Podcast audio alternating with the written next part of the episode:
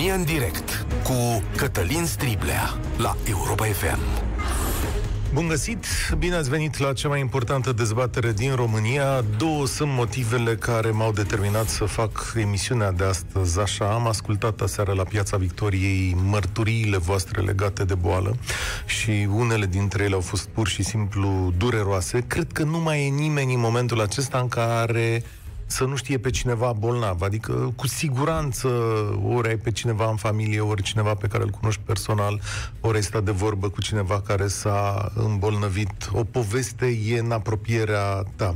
Și tot mai des auzim de la colegii noștri, de la apropiați, de la oameni pe care îi știm așa că, da, s-a îmbolnăvit cineva. Răspândirea e comunitară de pe scările înalte ale Parlamentului, cum sunt raportate din ce în ce mai des cazuri, până în rândul muncitorilor care lucrează pe șantiere. Boala nu distinge între diversele funcții pe care le ocupăm vremelnic. Dar mai e ceva, vorbim cu prietenii mei din țară, sunt două tipuri de abordări în ce privește boala asta. Sunt unii care se supun presiunii sociale și regulilor corecte și vor să oprească această boală din răspândirea sa, da? Și care, cum să zic, uh, se testează în momentul în care simt că au simptome, se duc la medic, se izolează, aleg să stea în spital, și sunt alții, ceilalți care procedează tocmai pe dos. Ce vreau să spun cu asta? Că primesc relatări din țară despre multe cazuri care nu sunt testate, adică oamenii au simptome, le știu deja, da? sunt firești, sunt răciți sau alte beteșuguri date de boală, le interpretează corect, dar nu fac un test, da? adică își văd de viața lor. Alții stau acasă câteva zile și apoi când sunt mai bine se întorc la muncă. 3-4 zile, munca îi cheamă după asta. Sau sunt unii care pur și simplu își văd de viață. Și aici vorbesc de cei care știu că sunt infectați sau bănuiesc. Dar nu mai fac ei un test pentru că, domnule, asta e viața, știi? Au luat boala, știu că o să scape ușor, nu se simt foarte rău și poate văd și viața așa un pic mai lejer.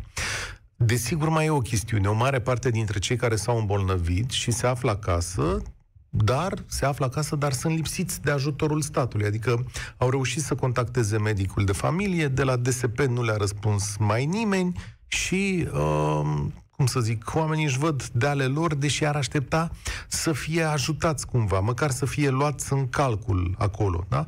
Și, uh, mă rog, mulți dintre ei nici nu vor să meargă la spital, că poate nu-ți convine, uneori te trec căldurile când văd ce se întâmplă în spitalele din România. Specialiștii spun că în România avem deja o răspândire comunitară. Am citit relatări ale medicilor care spun că la trei bolnavi sunt alți 10 pe care nu-i detectează nimeni, adică răspândirea e mult mai gravă și mai periculoasă decât putem să ne închipuim. Da? Și cu cât rata e mai mare, cu atât se vor înmulți și cazurile mai grave. Citeam ieri un interviu dat de cercetătorul și medicul Octavian Jurma. El spune că epidemia a câștigat momentul și că este cu două săptămâni înaintea noastră. Citez, iar acum predicția arată că suntem pe o rată de dublare la aproximativ 40 de zile, iar asta e foarte grav pentru că o rată de dublare la 120.000 de cazuri înseamnă că în 45 de zile noi o să avem la mijlocul lui noiembrie 240.000 de cazuri. Asta înseamnă că trebuie să ne așteptăm la măsuri mai dure, dar înseamnă și că trebuie să tratăm boala cu respect și pe ceilalți care se pot îmbolnăvi și că orice gest mic contează. De asta vă cer astăzi să vă expuneți experiențele legate de COVID. Aș vrea să ne povestiți prin ce ați trecut sau prin ce, ce treceți dacă v-ați îmbolnăvit. Vreau să știu dacă e cineva din familia voastră bolnav, iar dacă s-a întâmplat, aș vrea să ne spuneți dacă s-au respectat regulile pe care le-ați tot auzit. 0372069599, așadar, care e experiența voastră legată de COVID? te-ai îmbolnăvit sau cunoști pe cineva bolnav, cei pe care îi știi respectă regulile și îi protejează pe ceilalți, pot fi respectate regulile sanitare în România, că și asta e foarte important. Adică, poate tu vrei, dar nu se poate. 0372069599. Începem dezbaterea cu Sergiu. Bine ai venit la România în direct, Sergiu. Care-i povestea? Bună ziua! Bună ziua, bine v-am găsit. Uh, eu am fost uh, infectat. Uh, am respectat toate regulile care se impun am fost foarte precaut, dezinfectare la fiecare intrare în casă și ieșire din casă, am purtat masă peste tot, dar am lăsat garda jos două ore, pot să spun așa, am fost la uz de naștere și după patru zile am început să am simptome. La ziua respectivă de naștere au fost mai mulți infectați. Per, pacientul numărul 0 nu știm exact cine e, bănuim, dar nu știm. Am avut simptome, febră, tuse, diaree, dureri musculare, dureri de cap foarte mari încât nu puteam să-mi țin capul pe, pe umeri. Mm-hmm. Am, experiența mea e destul de ciudată, să spunem așa. Am fost să-mi fac un test, uh, un test rapid, un test rapid cu recoltare din uh, nas, mi-a ieșit pozitiv. Am sunat la DSP. DSP-ul mi-a spus așa, dimineața te așteptăm la ora 8 la test. După o jumătate de oră am fost sunat și rugat să nu mă prezint la, la test. Așa. Am, am, am întrebat, de ce să nu mă prezint la test? Adică sunt bolnav, am simptome, am un test rapid. Sergiu, ești tânăr, stai trei zile în casă, noi nu recomandăm testul. Asta ți-a zis DSP-ul? Adică cum? Da. da. Nu te recomandăm să-ți faci test, să stai trei, trei zile în casă. Și zic, dar ok, sunt tânăr, dar nu cunosc virusul, adică n-am mai făcut. Nu cred că a mai făcut cineva și știe cum se manifestă la fiecare persoană în parte.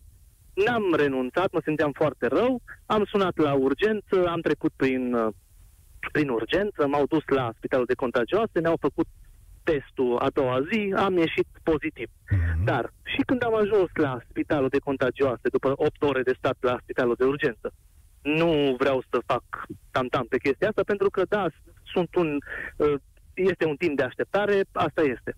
Am ajuns acolo și doamna doctor mi-a zis, ok, pleci acasă? Ok. Și ce ai făcut? La, la internare. Pleci acasă, mi-a spus. Nu vă supărați, doamna doctor, am stat 8 ore la urgență. Mă simt foarte rău. Mă trimiteți acasă? Păi vrei să iei un pat unui pacient care e mai grav decât tine, bolnav, care poate muri? Când am auzit asta, n-am știut cum să reacționez. Și ce ai făcut? Bine, am, am spus, îmi cer scuze că vă întreb, dacă nu sunt încă pozitiv, unde mă trimiteți? Într-un salon singur, vei sta singur. Atunci nu vă supărați, vreau să stau în spital. Am stat 10 zile în spital, m-au tratat, am ieșit pozitiv din spital, aici altă ciudățenie. Ești pozitiv, dar mi-a zis doamna doctor, în patru zile se împlinesc două săptămâni, poți să ieși afară. Păi și cum, doamna doctor, dați pozitiv? Nu mai ești contagios. Acum, despre paturi, te-ai nimerit exact în acea situație care va veni din ce în ce mai des vor fi oameni în situații din ce în ce mai grave. Da, Ar, eu am fost în încredere... 24, încă nu erau așa de uh, multe, să zicem, cazuri. Vreau să, vreau să te întreb ceva. Ai încredere în experiența acelui medic care probabil a văzut zeci de pacienți ca tine și poate da. să facă o evaluare corectă? Sigur că pentru noi, noi suntem cei mai importanți și vrem cel mai bun tratament, dar un medic poate să spună, am văzut mai rău ca tine, poate are nevoie da, mai am, mare. Am încredere în el, am fost supărat, nervos la început, dar după ce am intrat acolo, mi-am dat seama că poate el avea drept, nu că poate, sigur avea dreptate. Îi înțeleg pe toți medicii, e, e, nu, nu pot să zic că e dezastru, dar e greu pentru ei. Îi, văd, îi vedeam de trei ori pe zi, pentru că de trei ori era protocolul să intre, blindat, pot să spun, și îi cred că e foarte greu. În zilele în care a fost totul la alegerea ta, ai respectat cu sfințenie, ca să zic așa, regulile impuse de, de autoritățile păi, sanitare? Adică eu dup- eu atunci când te-au trimis zile, acasă, când... Da, mă rog. după, 10 zi, după 10 zile m-au trimis acasă pozitiv. Am făcut un nou test care a ieșit pozitiv. Mi-au zis că după 4 zile pot să ies. Eu am hotărât ca, nu neapărat pentru mine, dar pentru alții, am stat încă 10 zile în casă izolat. Mhm. Soția mea a plecat de acasă, s-a izolat în altă parte, ea nu a avut uh, simptome, nu a avut, uh, n-a prins boala, nu știu cum, dar nu a prins-o. Am stat izolat încă 10 zile pe lângă cele 10 zile din spital. După Azi 10 zile bine. mi-au făcut din nou testul care a ieșit negativ. Azi ești bine, da? Da. Am trecut prin, prin acest COVID, uh, eu zic că am trecut bine, n-a fost plăcut, dar nu a fost uh, panica la care se așteaptă toată lumea. Mulțumesc dar, tare mult, Sergiu. Mărturia ta e, e importantă. Termină-ți ideea. Uh, da, vreau să zic că ce, ce mi se pare mult mai frapant, să spun așa, oamenii ca, cu care mă întâlnesc și le spun, te rog frumos, poartă mască. Nu pentru mine, pentru tine. Sau dacă tu nu crezi în uh, COVID, pentru celălalt. eu nu cred în așa ceva și zic, omule, am trecut prin trei teste pozitive. Am trecut prin tot ce înseamnă, tot ce se spune la televizor, dureri, n-am fost chiar așa de grav, pentru că sunt tânăr. Îți arăt testul cu, că sunt negativ, îți, îți relatezi ce s-a întâmplat în spital, cum stăteau oamenii cu oxigen lângă mine și abia respirau. Și tu poți să-mi spui mie că, nu, că eu nu cred în așa ceva. Nu, nu înțeleg cum lumea nu, nu vede în fața ochilor. Asta nu pot să înțeleg Asta eu. trebuie și să nu e o vorbim cu un singură psiholog. persoană. Îți mulțumesc, Sergiu. Importantă mărturia ta. Așa ar trebui să procedeze toată lumea, dar sunt sigur că ne vom lămuri în după amiaza asta că nu e chiar așa. Liliana e la România în direct. Cunoști pe cineva bolnav, Liliana? Bună ziua, Cătălin! Uh, bine v-am găsit! Uh, da, eu și soțul meu am fost bolnavi în, uh, la sfârșitul lunii martie, începutul lunii aprilie, practic la, la debut de pandemie. Uh, soțul meu a fost internat timp de aproape o lună de zile, dintre care 10 zile 100% dependent de oxigen. Uh, eu am avut o, o, un debut un pic atipic față, față de, de ce a prezentat soțul meu, în sensul în care uh, pneumonia viral-bacteriană de care m-am uh, bucurat, ca să zic așa, n-a dat niciun semn, deci uh, fără niciun fel de, de complicații, dar a existat. Uh, probleme digestive acute și stare de slăbiciune, lipsă miros, lipsă gust. Uh, am stat internată aproximativ șase zile, m-am negativat foarte repede, dar uh, uh, am fost externată în continuare fiind uh, bolnavă de pneumonie. Aici a fost o, o, o ceva ce nu, nu am înțeles um, mișcarea medicului care, care m-a tratat la, la spital. Uh, după șase luni pot să spun că uh, problemele mele digestive din acute, probleme uh, cu debut în, uh, în momentul infectării, au devenit cronice. Deci eu uh, abia am ieșit din uh, spital acum două săptămâni, urmând să mă reinternez. Uh, iar soțul meu face tratament cu uh, niște medicamente pentru că căile, inferio- uh, căile respiratorii inferioare sunt blocate cu microtrombi și capacitatea lui respiratorie este undeva la 60% din, din această cauză. Uh, obosim foarte repede, uh, repet, vorbim de niște... Uh, soțul meu a avut, hai să zicem că a avut comorbidități, adică un, uh, un pui de diabet, dar eu uh, până la acest virus uh, nu aveam niciun fel de problemă, niciun fel de boală cronică, niciun fel de tratament. Uh, și eu nu mă recunosc, nu-mi recunosc uh, rezistența pe care o am acum versus cea de acum șase luni. Um, și toate astea, toate astea acumulate um, au dus la concluzia că vorbim de, de un virus foarte periculos și foarte pervers în același timp. Um, eu aș vrea să le fac și o recomandare celor care au fost infectați și s-au vindecat. Uh, există un, o analiză IgG se numește care testează nivelul anticorpilor uh, pentru cei care au fost bolnavi. Uh, la trei luni, deci am făcut această analiză și eu și soțul meu uh, în luna mai și am repetat-o în luna august și am constatat că um, nivelul acestor anticorpi s-a înjumătățit. Nimeni nu adică poate să ne spună. ești din nou expusă pe măsură ce Nimeni- trece timpul? Ești din nou Nimeni expusă la nu- boală. Nu știm. Nimeni nu poate să spună dacă cumva totuși celulele te vor recunoaște acest virus, dacă va, se va mai pune problema unei mutații sau, de ce nu, a unei reinfectări. Este ceva total nou.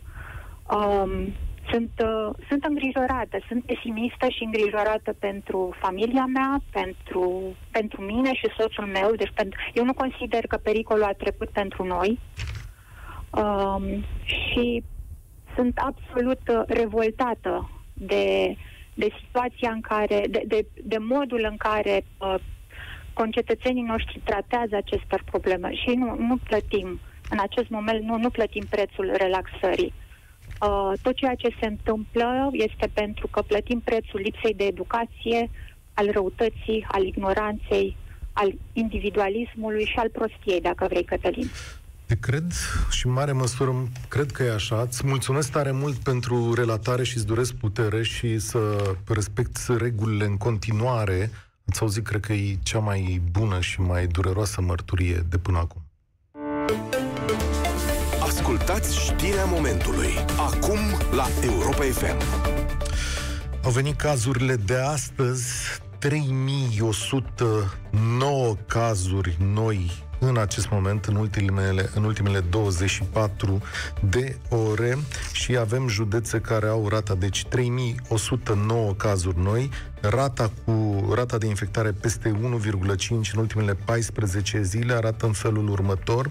București 2,69, dar la o populație de 2.150.000 de locuitori, Alba 2,53, Vâlcea 2,22 și uh, continuă tot așa, o să vedea colegii de la știri mai multe uh, detalii.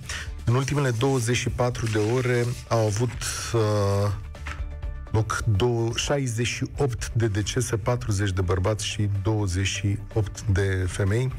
Uh, un deces la categoria 30-39 de ani, 3 decese între 40 și 49 de ani, iar restul la categorii de vârstă mai mare. Așadar, astăzi ziua ne-a dus 3000 109 cazuri noi. Colegii de la știri la ora 14 vă vor spune mai multe detalii. Boala avansează și vă spuneam că am citit uh, în ultimele 24 de ore un interviu la Europa Liberă cu cercetătorul Octavian Jurma, el spune în felul următor că suntem pe o rată de dublare la 40 de zile și dacă astăzi sunt 120.000 de cazuri în România, peste 40 de zile vom avea 240.000 înregistrate și că la fiecare 3 cazuri pe care le știm sunt 10 cazuri pe care uh, nu le știm. Cite- citez Practic, în București, la fiecare 1000 de oameni sunt cel puțin 30 de infectați acum, care au fost infectați în ultimele 14 zile. Păi dacă faci o socoteală, înseamnă că fiecare în cercul nostru de prieteni avem cu siguranță o persoană infectată care nu știe că este infectată, spune el. Asta e problema cu răspândirea comunitară, cum să mai așteptăm să vedem unde e focar? El recomandă ca autoritățile să vină cu măsuri mai rapide. Întoarcem la dezbaterea de la România în direct, 0372069599. Vă întreb astăzi care e experiența voastră cu COVID-ul, dacă v-ați îmbolnăvit, dacă știți pe cineva bolnav și dacă au fost respectate regulile în cazurile pe care le știți. Încă o dată, 0372069599. Mirabela a venit la România în direct. Care-i povestea ta, Mirabela? Bună ziua, Cătălin, bună ziua telespectatorilor tăi. Eu astăzi sunt uh, prima zi, după 14 zile de izolare, a fost confirmată COVID. Uh, totul a început undeva în jurul 19, uh, datei de 19 septembrie, atunci am contactat virusul. A fost singurul moment în care am lăsat garda jos și atunci a fost în momentul în care am mers la părinții mei, neștiind că ei erau deja infectați, ajunsese la spital, uh, cu durere abdominale, dar li se spusese că au făcut o criză de pancreatită. Mm. Nici de cum că să-i testeze. Ulterior, pe 22, eram la serviciu și am văzut că nu mă simt bine. Mă lua ca o viroză, am plecat acasă. M-am învoit și am plecat acasă. A doua zi m-am trezit totul ca o viroză, dar era o viroză brusc. N-a înfundat, o, gâtul mă ustura ușoară, așa jenă, la înghițire, dar nu exagerat. Atunci am oprit copiii de la grădiniță și i-am zis soțului să anunțe și el că mai bine să stăm câteva zile acasă să vedem despre ce este vorba. Nu știam ce s-a întâmplat. Joi dimineața, după două zile, am început să nu mai am gust și miros, treptat. Vineri, din ce în ce mai rău, sâmbătă la fel, n-am mai avut deloc gust și miros, deci totul pe mine m-a afectat parte de sinus. Deci nu, nimic altceva, parte de sinus și cap. Am sunat medicul de familie, am zis simptomele din start, mi-a zis că ar fi între o viroză și COVID, dar ținând considerentele actuale, să sun la ambulanță. Am mai stat duminică așa și luni am sunat la ambulanță. Luni după amiază, la 112, le-am spus simptomele și mi-au zis că mă programează pentru recoltare, vine cineva acasă, să nu ies din casă, să ne izolăm dar eu începusem să mă simt rău. Deja, ce înseamnă să mă simt rău? Nu puteam să respir. Uh, simțeam că aerul nu este suficient, uh, respiram cu gura mare deschisă și tot nu ajungea, devenisem dependentă de spray nazale ca să reușesc uh-huh. să am cât de cât o respirație Și într-un final m-au programat să vină o ambulanță. Efectiv, am sunat pe la 5, ambulanța a ajuns la ora 2 jumătate noaptea. Uh, spre seara mi-a fost din ce în ce mai rău, tot uh, datorită faptului că nu reușeam să respir. Am vorbit din nou cu ei la telefon, m-au pus uh, prin telefon, mi-au spus cum să mă poziționez în pat, de așa natură. În fine, între timp, medicul de familie m-a ajutat destul de mult, care mi-a zis să consum aspirină și să beau apă pentru fluidizarea vaselor de sânge și implicit pentru creșterea concentrației de oxigen în plămâni. La ora 2, când a ajuns ambulanța, deja concentrația mea din plămâni era de 100%, deja mă simțeam mai bine, reușisem să îmi găsesc o poziție confortabilă în semi și șezut și am reușit să dorm. Uh, mi-au recoltat probă, bineînțeles că proba a venit după patru zile, timp și foarte lung. Erai pozitivă, uh, în mod evident. Eram pozitivă, exact. Dar, um, repet, din nou, medicul de familie m-a ajutat foarte mult, a fost foarte inspirată, mi-a prescris imediat uh, antibiotic uh, azitroxul pentru plămâni, că aveam o presiune foarte puternică pe cavita- cavitatea toracică. Uh, mi-a prescris uh, clexane cu heparină. Uh-huh. Uh, să nu dai tratamentul fac... aici, pentru că ah, okay. oamenii Ca trebuie să meargă întotdeauna la doctor și uh, Corect. Lucrurile sunt uh, uh diferite pentru fiecare dintre noi. Da. Corect, așa este. Și ulterior a început sotul să aibă simptome, doar că la el nu am mai uh, mers pe ghicite 4-5 zile, este viroză, nu este viroză. Am atacat din start și nu a avut aceleași reacții ca și Care mine. e concluzia ta după întâmplarea asta? Adică ce le spune celor care ne ascultă dincolo de ceea ce ai trăit? Căci sigur uh, un lucru ți-a rămas în minte legat de, de reguli și ce s-ar putea face sau nu mai departe. Nu știu, oamenii sunt foarte naivi, în primul și în primul rând. Deci foarte naivi, nu cred, marea majoritate și eu o spun sincer pentru că se întâmplă în jurul meu. Da, în jurul persoanelor de vârsta mea, care discutăm de vârstă între 30 și 40 de ani, deci nu, Ce nu cred. că nu, nu sunt, cred? Adică te-au văzut pe tine. E cineva care te-a văzut sau căruia ai spus o... povestea și zici, hai domnule, lasă, astea sunt prostii. Uh, da, au fost și persoane de genul ăsta și m-au întrebat, sigur nu era gripă? Sigur nu ai avut? Zic, măi, eu gripă nu am avut în viața mea, nu știu cum e gripa, virozei de toamnă am avut totdeauna. Și garantez că nu a fost viroză. Mhm. Asta îți garantez 100%. Este ceva diferit de ceea ce eu am avut până în momentul de față. Ca și experiențe anterioare. Iar faptul că mai mult ca sigur, acum în momentul de față, sunt în situația în care încerc că spitalele sunt pline și încerc să mă merg să mă programez la un medic pneumolog, pentru că nu s-a reușit în astea două săptămâni să mă programeze cineva să pot să fac o radiografie pe plămâni, să văd cu ce sechele am rămas sau nu, pentru că obosesc destul de tare încă. Mi s-a spus că este normal și că va ține undeva până la 3-4 luni această stare de oboseală. Uh, ce le pot spune oamenii? Le pot spune să se protejeze cât mai mult că o fac pentru ei îns- însăși. Ca să nu vă mai spun că atunci noaptea când a venit ambulanța, am mai venit să canalizat-o pe ideea să mă convingă să refuz spitalizarea. Iată interesant, e a doua mărturie. De ce ți s-a spus asta? Pentru că nu sunt locuri în spital. Mi-a spus clar, în momentul de față nu sunt locuri în spital, eu fiind din Bacău, Bacău este în top și singur, singurele modalități, dacă găsești ceva pe la Vaslui, Bârlat, Botoșani, dacă ar fi un loc pe acolo, dacă sunt atât de grav. În momentul ăla au fost, cred că, momentul zero în care mi-am dat seama că dacă eu nu mă ajut pe mine însă, nu mă ajută nimeni altcineva.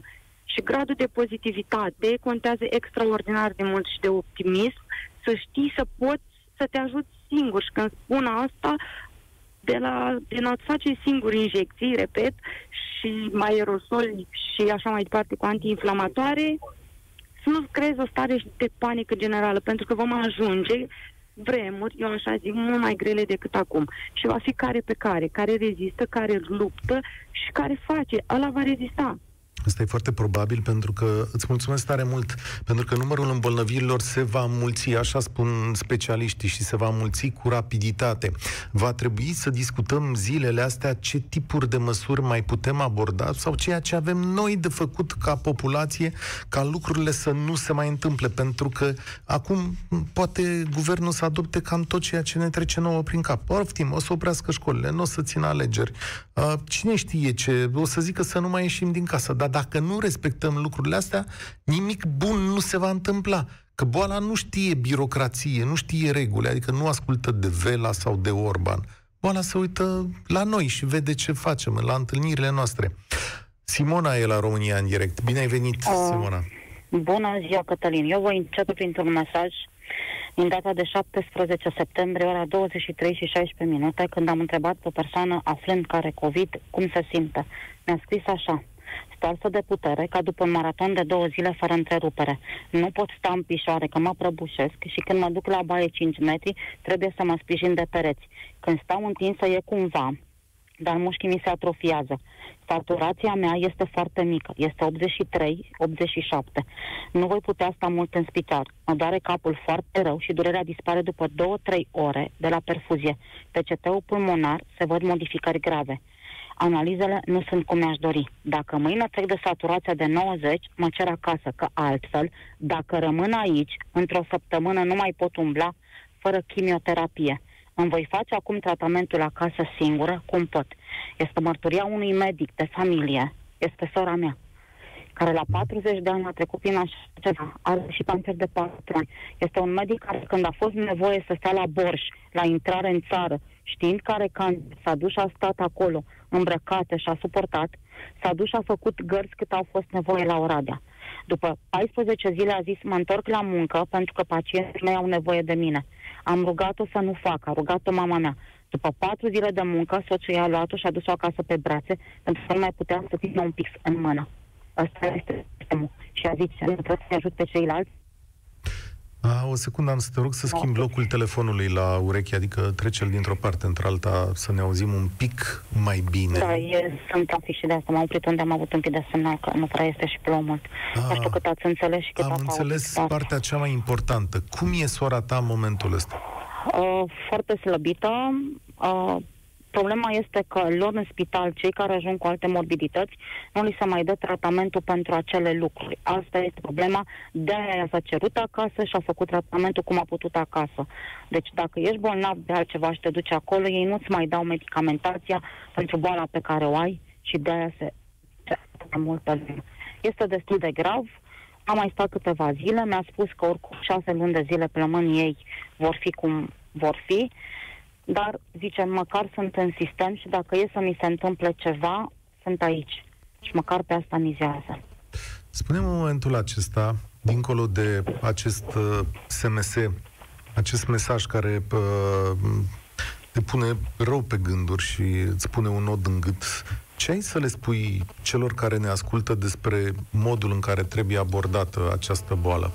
În primul rând, eu sunt în fiecare zi pe teren fiind agent de vânzări.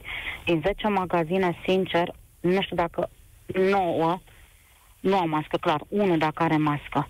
Dacă te duci pe stradă și oprești pe cineva și îl rogi să-și pună masca, să m-am dus într-un magazin și am rugat-o, puneți-vă, vă rog, masca peste nas, mi s-a spus, mă sufoc. Deci nu pot să concep așa ceva, adică înțeleg, nu crezi, dar știți, era o vorbă că dacă Dumnezeu nu există și nu cred, nu e nicio problemă. Dar dacă există și nu cred, e o foarte mare problemă. Așa e și cu boala asta. Trebuie totuși să ne, să ne trezim la viață, indiferent de ce se spune. Nici mie nu place școala online, că am trei copii. Nici mie nu plac foarte multe lucruri care se întâmplă. Dar cred că trebuie să ne protejăm. Trebuie să înțelegem că nu este de joacă. Sora mea are 40 de ani, doi copii, Luca în clasa 9 și David în clasa 7. Nu vă puteți imagina ce e în sufletul meu, ce e în sufletul mamei mele. Adică să încerci să trăiești patru ani cu cancer și tu să te duci și să, să te dărâme un COVID, e... Deci, nu, are de atâta timp, e imediat o lună și abia poate vorbi. Deci, nu, eu zic că trebuie să ne trezim. Nu știu ce ne-ar mai putea trezi, nu știu. Da. Atât am avut de spus. O zi frumoasă. Bine. E ok. Mergem mai departe. Hai să mergem mai departe. Dorin, bine ai venit la România în direct. Alo. Salut, Dorin. Mi-a luat o secundă. Bună ziua. Mi-a luat o secundă să-mi revin după, după ce am auzit. Uh, sănătate, cu... sănătate sorei tale, Simona. Dorin, da, hai să am revenim. Am ascultat cu atenție cele expuse de cei mai dinainte mea. Eu personal am trecut într-un mod diferit prin boala aceasta și socrul meu într-un mod diferit. Uh, socrul meu, de când a început pandemia din luna martie, a fost, uh, s-a autoizolat acasă la el, la domiciliu, la țară, într-un impropriu s-a autoizolat, n-a mai ieșit din casă, din curte. Noi l-am văzut de trei ori în trei luni, doar de la poartă până la ușa casei mai sunt circa 15 metri. Deși plângând, uh, n-a vrut să... nu ne-am apropiat de el din dorința lui, însă a fost foarte atent la toate știrile. Uh, la un moment dat îl vedeam că cu lacrimi în ochi și i-am spus dacă te neliniștesc, oprește-te, nu te mai nu mai asculta și te liniștești. Într-o zi eram aproape de a-mi da licența, mă sună și îmi spune, el, el ar vrea să meargă la spital. Dar de ce vrei să mergi la spital, îl întreb. Păi da, uh, mi se pare că am temperatură. Dar ți-ai luat temperatura? Păi mi-am luat temperatura și cât Când am 36 cu 5, când am 37 și... Uite, am auzit la știri că dacă am 37 cu 3 să mă duc din timp la spital, că poate mă salvează. Dar ai o problemă, te doare ceva, tușești. Nu, dar simte el că ar vrea să meargă și zic că eu am mâine licența, mâine sau poi mâine, la o zi sau două și dacă te duc, cu siguranță, după testele care sunt și marja de eroare a testelor vei și pozitiv, automat mă va băga și pe mine în izolare, dar până la urmă facem cumva dacă chiar vrei să ajungi, dar dacă nu ai nimic, stai, încă mai așteaptă. A sunat salvarea. Așa? A ajuns salvarea. La salvare a spus că are 38 temperatura. A ajuns salvarea de față cu soacra mea. Din casă a ieșit cu... A așteptat salvarea la poartă. A ieșit pe picioarele lui. Când, îi, când îl consultă în salvare, îi ia temperatura și tensiunea. Și spune, domnule, da, a spus că aveți 38 temperatura. Și el spune, da, da, și întreabă pe soacră, mi-a luat ceva pastile și a spus, nu, a băut un ceai. Asistenta de pe ambulanță zâmbind spune, da, bun o fi fost ceaiul ăla, 36 avea temperatura. Ok. Asta se poate confirma. Era bolnav? A ajuns, a, a, avea diabet. Ah. Avea diabet. Dar de 20 de ani mânca și ținea diabetul ăsta la milimetru. Deci el nu mânca cu un minut înainte sau după. Sau cu... Uh, mânca numai să nu Uh, să nu, Dar, să nu moară de să înțeleg, s-a, îmbol... la spital. s-a îmbolnăvit de COVID? Adică chiar avea COVID a, sau asta e? Nu, deci nu avea, eu am stat personal de vorbă cu el. Nu avea, mi-a, l-am întrebat, tu șești? Nu. Uh, te doare ceva? Nu, dar simt eu. A ajuns la spital miercuri seară. Miercuri seară a ajuns la spital. I-a făcut testul, bineînțeles a ieșit pozitiv. Uh-huh. L-au trimis la spitalul de la județ. A ajuns miercuri seară. Joi s-a simțit bine. Vineri s-a simțit rău sâmbătă de ciudată. În două zile? Deci joi s-a simțit bine, mi-a, mi-a spus uh, miercuri, uh, joi dimineață că nu, nu a trecut nimeni, în fine am sunat pe cineva uh, și au, au mers și au, uh, l-au văzut. Uh, joi toată ziua s-a simțit bine, vineri de la ora 1 mi-a spus că se simte foarte rău, la ora 7 când a vorbit soacra mea cu el, a închis telefonul că nu mai putea, Sâmbătă la ora 12.55 am primit telefon că a decedat. Când m-am dus să-l... M-a, m-a chemat luni, o singură persoană trebuie să facă recunoașterea. Am mers cu încă un prieten care stă la distanță. Am rămas șocat. Domnul care mi l-a, mi l-a prezentat era în bermude și în tricou cu mânică scurtă. Și cu un, cu un uh, pulverizator în mână care tot dezinfecta. Cel de la mașina mortor avea un combinezon care l-a luat din mașină, era întors pe dos, uh, bocit în spate, l-a întors pe față, s-a îmbrăcat. Uh, eu m-am apropiat la câțiva metri, au deschis uh, husa respectivă și mi l-au arătat. Așa m-a șocat faptul că omul ăla era în Bermude. Zic o comunică scurtă, Bermude și am zis, domnule, omul vreodată, venit... Ai primit vreodată o explicație asupra ceea ce s-a întâmplat? Pare așa neverosimil ca în 24 nu, de ore un om să se stingă. Socrul meu i-a spus soacrei mele că când se administrează, el își lua insulina la minut. Și îi spunea uh, vineri, uh, vineri în jurul amiezii, spunea că asistenții de pe terapie, l-au băgat la terapie vineri, nu știu de ce, asistenții de pe terapie sunau că nu știau cum să facă insulina și socrul meu spunea, domnule, dar, dar nu, nu-i dădea voie să-și facă insulina singur și medicamentația. Uh, Asta e incredibilă. Da, ce... Deci, Astea le pot confirma. Da. Am ajuns la spital și am spus asistentului respectiv și, do- și am domnilor, omul ăsta a venit aici fără nimic. Cum? Explicați-mi și mie cum în trei zile a murit. Deci nu avea nimic, nu tușea, nu febră, sau i s-a luat temperatură 36, tot, da? De miercuri seară până sâmbătă la ora 12.55. La o scurtă perioadă mi-a venit uh, o soră din Italia, uh, a fost ok, la câteva zile fetița ei uh, uh, și-a simțit un pic rău și apoi ne-am, uh, ne-am simțit și noi rău. Uh, ne-am tratat acasă, atât eu, da, am avut, uh, mă durea carnea pe mine, cutia toracică, uh, mereu, sim, mereu simțeam că sunt obosit. Ți-ai făcut test? Uh, nu, nu mi-am făcut test. De ce? Nu, nu mi-am, nu mi-am făcut. N-ai nu mi-am crezut? Făcut test. N-ai avut nevoie? Nu... După, asta s-a întâmplat la vreo trei săptămâni, poate o lună, după ce a murit socrul meu. Te-ai izolat măcar? Așa. Adică... Da. Deci do- eu sunt antreprenor. Două săptămâni de zile nu m-am văzut cu niciunul din angajații mei, nici eu, nici nimeni, doar prin telefon. Uh, n-am ieșit din casă, nici eu, nici soția, au fost uh, ok, părinții mei au 70 de ani și ei s-au simțit rău, s-au tratat acasă, da, după povestea asta, aceleași simptome, dar parcă eram bătut. Au fost 3-4 zile grele, destul de grele, dar uh, am, ale- am ales cu bună știință și pe, uh, a fost decizia mea să mă tratez acasă. În aceeași perioadă, când socrul meu uh, s-a întâmpl- când socrul meu s-au întâmplat cele care vi le-am povestit, încă trei oameni din sat, da, care au ajuns la spital, la terapie intensivă, s-au întors mm. orizontal, pe orizontală. Da. Și ceilalți care au rămas acasă în perioada aceea trăiesc și astăzi. Da, nu știu ce să zic despre asta, poate trebuie o investigație deci... mai mare. Îți mulțumesc tare mult, Dorin, nu mai avem mult timp, stau să mă gândesc la mărturiile voastre astăzi, cât de importante sunt pentru cei care ne aud și uh, sunt dispuși să-și ia toate măsurile de protecție necesare ca să se păzească în momentul uh, acesta. E posibil să te îmbolnăvești, dar regulile trebuie respectate, da? Mm, pot să, să fie un ghinion, poate să fie o greșeală. Dar important e să nu transmitem mai departe și mai sunt și alte rațiuni. Deci să nu, să zic, să nu ne întoarcem iarăși spre stare de urgență, carantină și alte lucruri de genul ăsta, care chiar ne afectează pe toți. Mihai, salut! Bine da. ai venit la România în direct, te ascult. Bună ziua, Cătălin. E pentru prima oară când intru în, în emisiune, în direct. Îmi cer scuze pentru eventualele uh, inadvertențe sau emoții.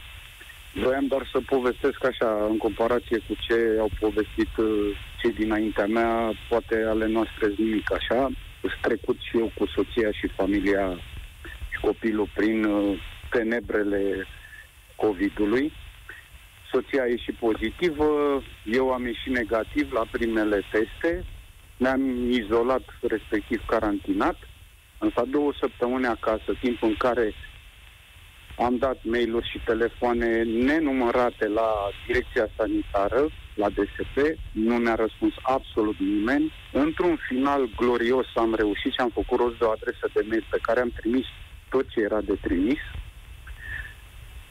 Abia după o săptămână și jumătate ne-a sunat cineva de acolo. Asta în ce oraș se întâmplă? În București. În București. În București. Uh-huh. București. Și? Hai că curios. Uh, am reușit să prind într-un final la Direcția de Sănătate, după care uh, am fost sunați de cineva, s-a făcut așa zisa anchetă, uh, am luat legătura, am fost periși către ambulanță. De la, de la ambulanță ne-a sunat cineva după o săptămână și ceva, repet, de la trimiterea rezultatelor. Așa. O săptămână și ceva.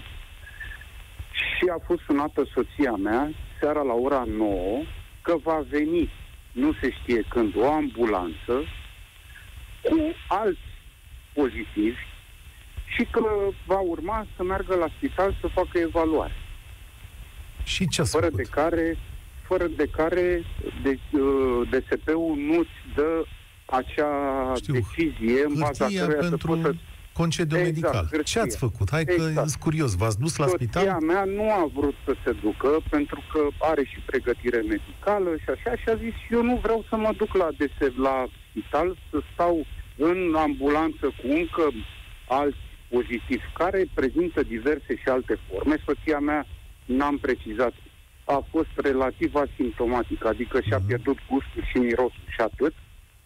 Și a spus, mie mi-este teamă să mă duc în ambulanță cu alți pozitivi care au alte simptome.